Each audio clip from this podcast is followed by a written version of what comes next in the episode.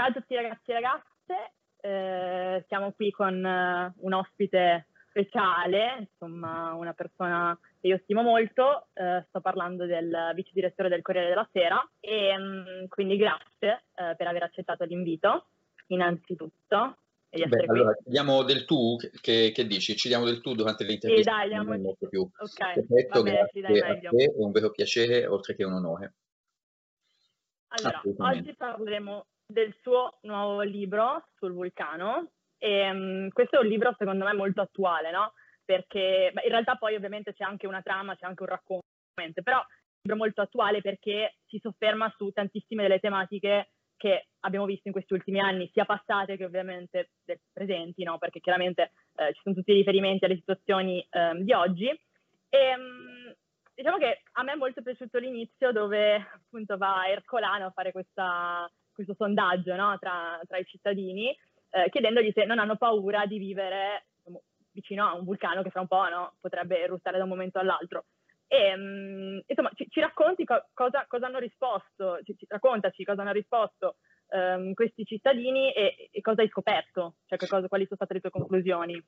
Ma guarda, eh, la verità è che eh, questo libro... Eh, e vengo al punto di Ercolano, però per far capire perché ho deciso di andare a Ercolano a fare questa strana domanda alla, alla, alle persone, è perché questo libro nasce dalla stranissima sensazione che eh, noi tutti abbiamo avuto e che anch'io ho avuto di trovarmi improvvisamente chiuso in casa. Nei primi giorni di marzo, eh, quando eh, anche solo tre settimane prima qualcosa del genere sembrava completamente impensabile, al di fuori della nostra im- esperienza immaginabile, ci siamo tutti trovati privati della libertà personale, privati della libertà di movimento, quando invece pensavamo di vivere in un mondo in cui si poteva tranquillamente andare in giro, si poteva andare online e comprare un biglietto aereo per pochi euro per, per andare dall'altra parte d'Europa e anche oramai eh, in un altro continente. E, e mi sono detto, ma che mondo è questo dove... qualcosa che diamo per scontato, come l'aria che respiriamo, da un momento all'altro sparisce, eh, senza che nessuno l'abbia previsto, senza che nessuno ci abbia avvertito. E in realtà mi sono reso conto che non è la prima volta che qualcosa che davamo per scontato spariva eh, all'improvviso in una situazione che accomuna miliardi e miliardi di persone al mondo e nessuno che l'avesse prevista e nessuno che se l'aspettasse. In certo. realtà, eh, certo. dieci anni fa, Eh, anche tu sei, tra virgolette, abbastanza vecchia, almeno per ricordartene di averne sentito parlare quando eri più piccola. È successo qualcosa del genere con il denaro, perché la crisi che poi è diventata famosa per il fallimento di Lehman Brothers, la crisi finanziaria, è stata qualcosa di molto simile. E eh, lì, invece della libertà di movimento, quello che è sparito da un momento all'altro è la liquidità. E, e, e, persone in giro per il mondo, in vari paesi del mondo, non erano più sicuri di poter tirare fuori soldi dal bancomat. In alcuni casi non hanno più potuto tirare fuori soldi dal bancomat. Ma questo è un'altra cosa che davamo per scontato. I soldi, la liquidità, andare in banca e ritirare i propri soldi. No? Una, una, una delle libertà che diamo per scontate... Certo, primarie, improvvisamente, esatto, improvvisamente allora, non potevamo più. Esatto, ma esatto. E, allora, e no, riguardo di questo... No, ti volevo, volevo entrare, entrare qui, non per interromperti, ma perché no, no. volevo chiederti una cosa collegata a questa. Ossia, um, nel libro, vabbè, oltre ovviamente a questo sondaggio, a un certo punto, insomma, mh, scrive una cosa che mi ha colpito, ossia che um, secondo te, o comunque da quello che sei riuscito a vedere, um, noi, fino ad adesso, poi non sappiamo nel futuro, um, pensavamo di poter governare qualsiasi cosa, no? Cioè qualsiasi problema, uh, qualsiasi difficoltà. Um, secondo te è anche questo che poi purtroppo ha portato alla situazione attuale oppure no, non, non, non, mm. non c'è nulla che, che c'entri? No, assolutamente, ma è un po', è un po' la condizione degli abitanti di Ercolano, no? E per tornare alla, alla domanda precedente a cui colpevolmente non ho risposto, perché queste persone che decidono di vivere, non so se eh, tu sei mai stata o chi ci ascolta è mai stato a Ercolano, ma veramente è una cosa che consiglio, a parte la bellezza del luogo, sì, è bellissimo. C'è questa montagna che sovrasta la città a milleduecento metri, che è il Vesuvio, eh, con una bocca del vulcano aperta, e le persone vivono eh, ancora oggi in case che sono del diciottesimo secolo, del diciassettesimo secolo, costruite letteralmente intorno e sopra le rovine Eh, dell'eruzione eh, del settantanove dopo Cristo, che è quella famosa di Pompei, di Plinio, eh, mm-hmm. che ha distrutto la città e eh, diciamo, per quello che eh, ci è stato spiegato e che sappiamo di come funziona un vulcano, un vulcano è un uh, luogo che riceve magma in continuazione dalle viscere della terra ed è una montagna con delle cavità che si riempiono, si riempiono, si riempiono e prima o poi questa lava deve uscire, a volte esce in maniera effusiva, come si dice, ma a volte il vulcano esplode e quando esplode distrugge tutto quello che c'è intorno. Questo è successo certo. alle pendici, al Vesuvio, intorno al Vesuvio eh, varie volte, eh, anche dopo il settantanove dopo Cristo, Ercolano è stata distrutta anche nel milleseicentotrentuno, dunque diciamo, noi non sappiamo quando, quello che sappiamo è che un'altra catastrofe naturale eh, prenderà la città e la distruggerà. E le persone vivono esattamente lì, sapendo benissimo, razionalmente, se uno ragiona razionalmente, sapendo qual è il rischio, che è un po' la nostra condizione eh, di fronte a queste catastrofi naturali o indotte dall'uomo, piuttosto indotte dall'uomo, che sono, sembrano essere la cifra del nostro tempo, perché abbiamo avuto la crisi finanziaria, abbiamo avuto eh, la pandemia, ma abbiamo avuto eh, tutte le conseguenze globali dell'undici settembre, abbiamo avuto le crisi migratorie, tutte queste cose. Noi eh, le viviamo come qualcosa che è un'eruzione sopra la nostra testa e non abbiamo pensato al rischio, non l'avevamo previsto. Allora io ho chiesto agli abitanti di Ercolano, ma voi razionalmente ci pensate che da un momento all'altro potreste essere travolti? E la risposta più frequente che ho avuto è stata: sì, ogni tanto, però preferiamo non pensarci. Questa è la risposta prevalente. Alcuni dicono non ci pensano proprio, ma la maggioranza dice.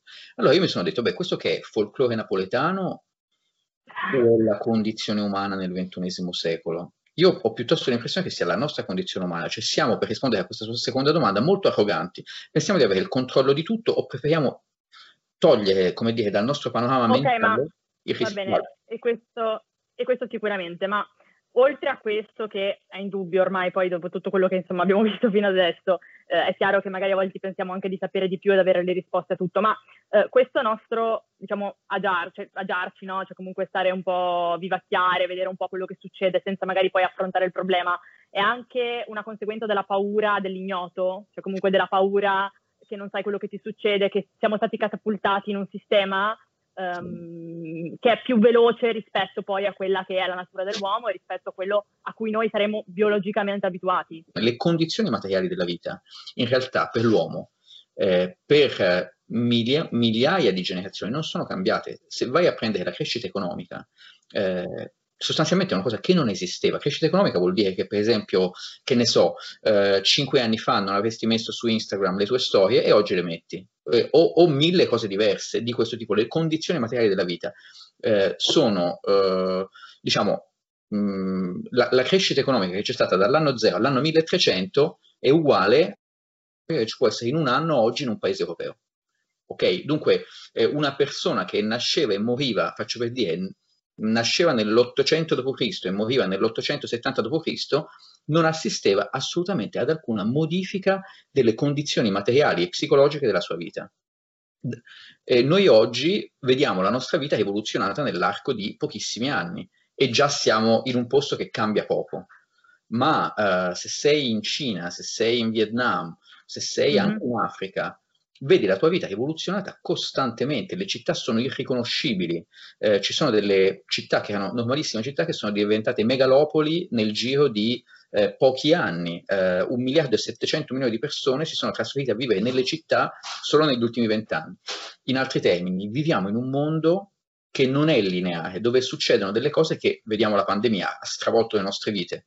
Eh, ma non è appunto certo che, che, che corre più veloce rispetto corre a quello veloce, che poi in realtà noi, nostra... noi siamo abituati, certo, esatto. Cioè non che siamo abituati ma che noi siamo come noi siamo fatti, esatto. Poi c'è, diciamo, a pagina sessantanove lo dico, um, niente, mi è piaciuta que questa parte dove appunto spieghi, no, gli effetti, diciamo, distruttivi um, dell'interconnessione dei media sul panico, no? Ecco, io questa è una cosa che ho discusso anche con tanti psicologi anche importanti, anche insomma Ehm, rilevanti sul, sul campo internazionale, anche loro giustamente mi dicevano questa cosa qua, no?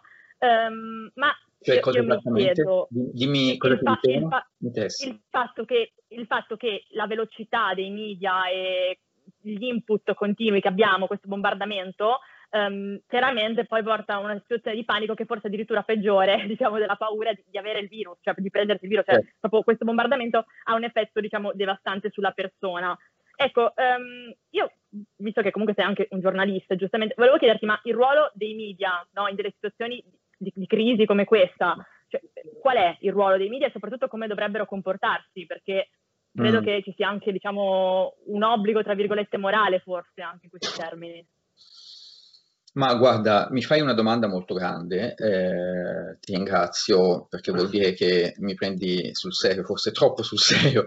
Allora, mh, sicuramente c'è un elemento che le persone sono tutte bersagli di information overload, dunque non, arriva, si arriva a un punto in cui tutti noi non riusciamo a processare tutte le informazioni che ci arrivano. Pensiamo al conto quotidiano dei morti o al conto quotidiano degli ospedalizzati, eccetera. Eh, si passa dalla generazione di eh, ansia e panico all'indifferenza. Perché questo è stato il processo, come dire, la curva psicologica degli italiani, no? A un certo punto abbiamo smesso, mm-hmm. cioè eravamo completamente angosciati, poi a un certo punto abbiamo smesso di occuparci di quello e, e abbiamo iniziato a pensare se ci fanno fare un cenone di Natale, che è esattamente il frutto di information overload. Ma eh, a mio avviso, eh, proprio perché questi sono i rischi, eh, noi giornalisti eh, dobbiamo cercare di andare su informazioni, uno, che siano verificate, in modo che le persone possano distinguere tra quello che sta effettivamente succedendo, quello che è successo e quello che potrebbe succedere. Purtroppo, e lo dico, diciamo, non mi, non mi fa felice, però purtroppo spesso i media commettono l'errore nel cercare di anticipare gli eventi, perché sono in competizione fra di loro, perché vogliono dare delle notizie, eccetera, eh, tendono a, come dire, a eh, fornire fatti di cose che potrebbero succedere domani o dopodomani, che non sono ancora successe. Questo confonde molto eh, e a mio avviso genera un po' di quella ansia. La seconda cosa è che secondo me mm-hmm. noi eh, giornalisti dobbiamo fare uno sforzo per cercare di andare al di sotto eh, della superficie dei fatti e cercare di eh, far capire veramente quali sono le tendenze di fondo e qual è il significato dei fatti, proprio perché le persone sono bersaglio di questo information overload, che non, non ci capiscono più nulla, gli arrivano dati, tweet, post di Facebook, eh, storie di Instagram. Noi giornalisti dobbiamo cercare di dire, ecco, questo è il significato di quello che sta succedendo, perché anche se magari la notizia non è positiva, capire anche razionalmente cosa sta succedendo aiuta a prepararsi e a gestire anche psicologicamente le cose. Io, io così la penso. Che, sì, che è quello che alla fine hai cercato anche di fare in questo libro, no? Cioè io credo che comunque sì. una persona che legge questo libro, io mi metto ovviamente dalla parte di una persona comunque relativamente giovane che non ha una grande esperienza ancora della vita, io credo che con questo libro, cioè, gli vengono anche tante domande, no? Alle quali rispondere. Cioè io credo che sia un'analisi Che, che ti fa venire molte domande, no? Cioè, no, perlomeno, perlomeno io leggendolo ho avuto questa impressione. Cercare di dare il senso un pochino più profondo, in una maniera che fosse comprensibile a persone di tutte le età e di tutte le culture, perché poi è molto facile rivolgersi solo a quell'uno per cento, ma non è quello che mi interessava, ecco. No, no, infatti, quindi, no, appunto, anche molto scorrevole. Quindi facciamo un salto ehm, per arrivare poi appunto al discorso della Cina, insomma, poi comunque questo è un discorso che anch'io ho affrontato tante volte perché lo trovo molto affascinante in realtà. Eh, allora, la Cina cresce più di tutte le economie, diciamo, attuali, no? Eh, e ha una velocità sorprendente. E mh, appunto anche qui vedo un po' di dati che appunto ho inserito nel libro, ma mh, cioè, secondo te com'è che è successo questo? Che improvvisamente, no, perché ad esempio io mi ricordo anche quando ero bambina, tipo nel duemilauno, cioè, comunque la mia crescita, comunque io cioè, vedevo che, cioè, nel senso, ho sempre visto la Cina comunque come un paese inferiore rispetto all'Italia, comunque rispetto all'Europa, no? E poi improvvisamente sono cresciuta e la Cina è la seconda potenza mondiale. Com'è successo? Guarda, tu sei del duemilauno come anno di nascita? Sì. sì. Beh, sei nata nell'anno in cui la Cina entra nell'Organizzazione Mondiale del Commercio e, e già questo spiega, spiega qualcosa. La Cina è stata completamente eh, integrata nel commercio mondiale, Eh, con pochissime protezioni do- doganali, devo dire, ehm, malgrado che avesse eh, una competitività di costo enormemente inferiore, cioè in sostanza in Cina produrre eh, la remunerazione de- degli operai, per esempio, era molto più bassa, e questo ha portato a tutta la prima fase di crescita della Cina, che era un- una fase di attrazione, di- è diventata la fabbrica del mondo quando faceva i giocattoli, eccetera, e questa è la storia, se vuoi, che finisce circa dieci anni fa. Eh, in cui naturalmente anche l'Italia, voglio dire, anche l'Italia quando a un altro stadio di sviluppo negli anni cinquanta cresceva molto rapidamente perché eh, bastava eh, metti conto, importare le, le tecnologie da fuori, metti conto, c'era l'altro, si compra un, un trattore americano, la produttività aumenta, si cresce molto di più. Questo, diciamo, l'ha fatto l'Italia negli anni cinquanta, l'ha fatto la Cina, diciamo, dal duemilauno al duemilaotto duemilanove. Poi dopo è arrivata la crisi finanziaria. Lì, a mio avviso, c'è stato il primo vero salto in avanti della Cina, perché mentre l'Occidente gestiva le ferite di queste enormi crisi finanziarie con tutto quello che ha portato con sé come debito, eh, anche mm-hmm. rabbia sociale, eccetera, la Cina ha continuato a crescere senza mai fermarsi e ha iniziato a fare degli investimenti molto forti in tecnologie, molto centralizzati. La produzione di ingegneri eh, o la produzione di brevetti che c'è in Cina non è paragonabile ed è nettamente superiore a quella di qualunque paese europeo e probabilmente superiore a quella di tutti i paesi europei messi insieme. Dunque, eh, questa seconda parte, la Cina ha fatto una cosa molto, molto spregiudicata, che è stato chiudere a Facebook, chiudere a Google, ha creato un ambiente digitale in cui potessero, in un mercato di un miliardo e duecentomila persone, crescere i suoi colossi digitali, gestire i dati sui colossi digitali, ha sviluppato così l'intelligenza artificiale. Naturalmente è un discorso che ci terrebbe qui per una settimana, però questi no, sono certo, no, certo. No, ma infatti, e poi appunto riguardo di questo, poi ti avanzo un'altra domanda che poi tra l'altro ne parli anche comunque nel libro, aspetta se me l'ero segnata, nel settimo capitolo c'è una parte comunque dove parli un po' anche insomma dei vari paesi, dove appunto insomma stavi dicendo che comunque ci vorrebbe, no, più coesione. Allora riguardo di questo io ti chiedo anche, ti faccio una domanda sull'Europa, che in realtà è una domanda che, che faccio a tutti, l'ho fatta a Cottarelli, cioè continuo a ripeterla, cioè abbiamo bisogno di più federalismo europeo, nel senso che ovviamente sappiamo che la Cina, per carità, eh, bravi e tutto, però chiaramente può essere comunque, non dico un pericolo, però sicuramente può essere un problema, no? Perché eh, obiettivamente i paesi europei non sono forti come la Cina. Allora ti chiedo, abbiamo bisogno di più federalismo europeo? E se sì, come si può applicare? Ah, stiamo pagando oggi il prezzo della disunione, perché mentre noi ci litigavamo su cose assolutamente risibili, a mio avviso, eh, siamo rimasti tecnologicamente indietro. Se tu guardi la mappa eh, del valore delle aziende tecnologiche al mondo, l'Europa è, diciamo, in zona retrocessione, cioè la Cina vale cinque sei volte più dell'Europa, gli Stati Uniti valgono dieci dodici volte più dell'Europa. Parlo del valore di borsa delle imprese tecnologiche. L'unica, la più grande impresa tecnologica europea vale un decimo della più grande impresa tecnologica, meno di un decimo americana. E non solo quello, ma è anche in corso di essere completamente scavalcata e messa in un angolo da un'impresa tecnologica americana che sarà la ventesima più grande. Sto parlando della S A P, che fa software per ufficio. Okay. Allora, eh, siamo già rimasti indietro. Dunque, senza un'Europa più unita, siamo destinati a diventare terra di conquista nei prossimi decenni. Qual è la sfida? Qual è il problema? Che, guarda, tu stai in Veneto. Eh, non ti devo chiedere qual è, diciamo, eh, la narrazione eh, eh, in Veneto riguardo al sud Italia. Magari ci sono dei pregiudizi, magari ci sono dei giudizi fondati sul fatto che tante cose non funzionano nel sud Italia, giusto? E dunque non c'è tanta voglia del federalismo fiscale di condividere i proventi delle risorse fiscali, dunque i contributi fiscali delle persone, con quelli del sud perché li sprecano, eccetera. Ora, e siamo dentro un solo paese che parla, che più o meno ha una storia comune e, e che parla una stessa lingua. Eh, ma tu pensa che cosa, e che ha tanti, come dire, cose culturali in comune, ma tu pensa quanto è forte questo sentimento tra paesi europei diversi.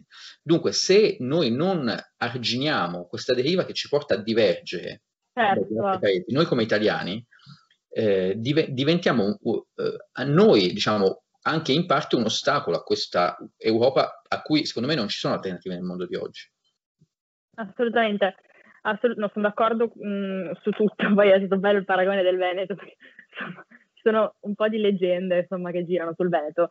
Eh, comunque no, a parte questo, e, mh, parlando poi invece dell'altra potenza mondiale, eh, ovviamente sto parlando dell'America, eh, che comunque insomma viene un po' naturale parlando di Cina, perché ovviamente sappiamo tutte le varie divergenze che ci sono state, ma non voglio parlare di quello. Voglio parlare ovviamente delle elezioni, perché insomma è l'ultima cosa che, che è successa, ovviamente insomma tutto il mondo a guardare. Ha vinto Biden, no? Però facendo un passo indietro io mi chiedo com'è possibile che quattro anni fa abbia vinto l'opposto di Biden, che era Donald Trump, che non ha nulla in comune con Biden, e adesso ci ritroviamo Joe Biden presidente, che io, io, io non l'avrei mai pensato, no? Che, che quattro anni dopo, anzi io pensavo che sarebbe stato rieletto Trump, che, che abbia vinto Biden, Ma allora, um, allora, a me Biden non mi fa né caldo né freddo, detto francamente, cioè mi sembra una figura abbastanza equilibrata che va bene per il momento, per adesso, no? Perché comunque insomma c'è una pandemia in corso e le persone credo che si siano sentite rassicurate dal fatto che Biden probabilmente ha insomma esperienza e eh, non so se io fossi americana se l'avrei votato, cioè, n- sicuramente non l'avrei votato Trump, forse non, non lo so, non, non, non lo so, bisogna trovarsi. Guarda, io mh, ho visto Trump eh, eh, a gennaio scorso a Davos, subito prima che la pandemia esplodesse. Era molto chiaro che lui era sicuro che avrebbe vinto e tutti pensavano che lui avrebbe vinto. Tanto è vero che eh, a Davos, dove si trovano tutti i ricchi e potenti della terra, dunque se vuoi la histocratia mm-hmm. di Silicon Valley, non ce n'era uno di questi imprenditori americani che osasse dire una cosa in pubblico che fosse anche vagamente equivocabile come una critica o una riserva nei confronti di Trump. Erano completamente sicuri che avrebbe vinto ed erano anche molto attenti a non mettersi sulla sua strada in nessun modo, avevano paura di lui e volevano fare business con lui. Questo era a gennaio scorso. Poi naturalmente la storia è cambiata, è possibile che senza la pandemia Trump effettivamente eh, avrebbe vinto. Eh, io dico una cosa, che è interessante questo che tu hai appena detto su Biden, perché eh, il fatto che dopo otto anni di Obama, teoricamente eh, un presidente votato dal, dalle comunità nere, dalle, dalle minoranze, dai mm-hmm. più deboli, eh, ci sia stata questa insurrezione, vuol dire che evidentemente Obama, e nel libro lo dimostro, non solo non è riuscito a risolvere il problema della diseguaglianza negli Stati Uniti, ma durante i suoi anni questo problema addirittura si è esacerbato ancora di più e, e, e addirittura più rapidamente che negli anni per esempio di Bush o che negli anni di Clinton. Ora può, può essere che, anzi sono abbastanza sicuro che, che Obama avrebbe voluto fare una, avere un risultato diverso, ma la, la spinta verso la diseguaglianza in una società globalizzata è fortissima per mille motivi. La domanda è, adesso che chiaramente, esatto. la domanda è, Biden sarà in grado di affrontare questo problema e risolvere quella rabbia sociale che ha portato all'elezione di Trump? Allora, se noi guardiamo i paesi europei dove ci sono stati, diciamo, fenomeni simili a Trump, eh, l'Olanda, l'Austria, l'Italia, la Francia, quelli che vuoi, anche quando perdono, non vanno mai via. La nostra lezione è che Trump o il trumpismo o un successore ideale di Trump potrebbero esserci negli Stati Uniti a meno che Biden non abbia quella forza politica, quella lungimiranza e quel coraggio di imprimere, eh, cioè di rivolgersi agli sconfitti della globalizzazione nel suo paese, eh, in una maniera che, che, ba- che Obama non è riuscito a fare. Questo è quello che cerco di spiegare un po' certo. nell'ultimo capitolo. Questo comunque insomma lo, lo vedremo da gennaio in poi. Ehm, e, no, e poi la penultima eh, domanda insomma che, che mi sorge spontanea è, cioè, c'è comunque un fil rouge penso tra tutti questi sovranismi, tra la Brexit, no? E mh, io mi dico, ma tutto questo quindi per te è sempre comunque, cioè, è sempre figlia comunque della globalizzazione, il fatto che Uh, arriva un sovranista in America, poi arriva in Ungheria e poi arriva in Italia, cioè è tutto collegato. E, e come mai il sovranismo improvvisamente ha preso il sopravvento praticamente quasi in tutto il mondo? Cioè è un fenomeno secondo me abbastanza insomma globale, no? Come mai? Guarda, chiaramente hai ragione, diciamo tra le righe della tua domanda leggo l'invito a non fare tutte le erbe un fascio e hai ragione, cioè non bisogna ultra semplificare e dire, però c'è un elemento in comune, è l'elemento che le persone si sentono derubate e minacciate nella propria identità. Io lì, devo dire, ho commesso un errore. A un certo punto io pensavo, alla fine no, nelle ultime settimane no, ma eh, per un lungo periodo io ho pensato che eh, i britannici avrebbero votato contro la Brexit, perché era così chiaramente contro i loro interessi economici che si sarebbero... Invece non è successo, perché c'è questa idea dell'identità, del il sentirsi minacciati nella propria identità, Eh, nella propria cultura, nel sentirsi messi in discussione da questo punto di vista, genera queste, anche queste risposte, genera uno smarrimento, la trasformazione anche tecnologica, ci sono persone che non riescono a stare al passo, che non hanno voglia di imparare la nuova tecnologia, soprattutto se nel corso della loro vita è la quarta o la quinta volta che si devono, cioè tu e quelli della tua generazione siete forse alla prima aggiustamento, adeguamento tecnologico, quelli della mia generazione iniziano già a essere al terzo o al quarto, quelli che hanno settanta anni sono al sesto o al settimo, a un certo punto dicono sapete mm. che c'è? Io voto per quello che, che promette di difendermi da tutto questo. Certo, e, e infatti poi questo alla fine è, è anche molto chiaro nel libro, cioè comunque ci sono dei riferimenti molto chiari a questo. Poi ov- ovviamente invito insomma i ragazzi a comprarlo, e non solo i ragazzi, ma tutti quelli che stanno seguendo, li invito a, co- a comprarlo per poi farsi una loro idea a riguardo. E, um, l'ultima domanda che ti faccio, che in realtà non, non è proprio propriamente del libro, ma è una domanda che ti faccio perché viene spontanea, è cos'è che secondo te, ovviamente non possiamo essere dei maghi, però secondo te cos'è che sicuramente non sarà più come prima? Um, dopo questa situazione, che secondo me ce la porteremo avanti insomma per ancora un po' di, di anni come strascichi, secondo te cos'è che non sarà mai più come prima? Guarda, è divertente perché nel libro io dico: ragazzi, non fate previsioni, perché le previsioni o sono sbagliate e vi preparate mentalmente a qualcosa che non succede. Ah, questa, non è una pre- questa non è una previsione, questo è un pensiero, un, secondo un, qualcosa me che... quello che, allora, secondo me quello che eh, sarà come prima è che la globalizzazione continua. Eh, magari in forme diverse, ma pensare che torniamo indietro alla globalizzazione è un'illusione. Quello che non sarà come prima è che la globalizzazione continua e accelera, dunque eh, la penetrazione delle tecnologie che abbiamo avuto non tornerà indietro, e dunque useremo molto più spesso. Faccio un esempio classico che faccio sempre: telemedicina. Abbiamo scoperto che alcune visite mediche non hanno bisogno di essere fatte in presenza, si possono fare a distanza, e questo ha delle conseguenze sociali enormi, perché per esempio eh, da Treviso, dove sei te, tu potresti fare, mi pare che tu sia bilingue, una visita medica con un medico negli Stati Uniti o con una piattaforma americana che ti fornisce, che ti fornisce un medico in India, che magari invece di costare a duecento euro la visita ti costa cinquanta euro la visita. Dunque questa roba qui non si torna indietro, e a sua volta farà dei vincenti, magari quelli che hanno fatto quella piattaforma tecnologica o il medico in India, e dei perdenti magari il medico di Treviso che perde clientela. Allora, io ti ringrazio tantissimo e insomma invito tutti a comprare Sul Vulcano eh, di Federico Fubini, e mh, niente, ti ringrazio tantissimo per, no, per essere stato con noi e per l'intervista. Grazie. Grazie.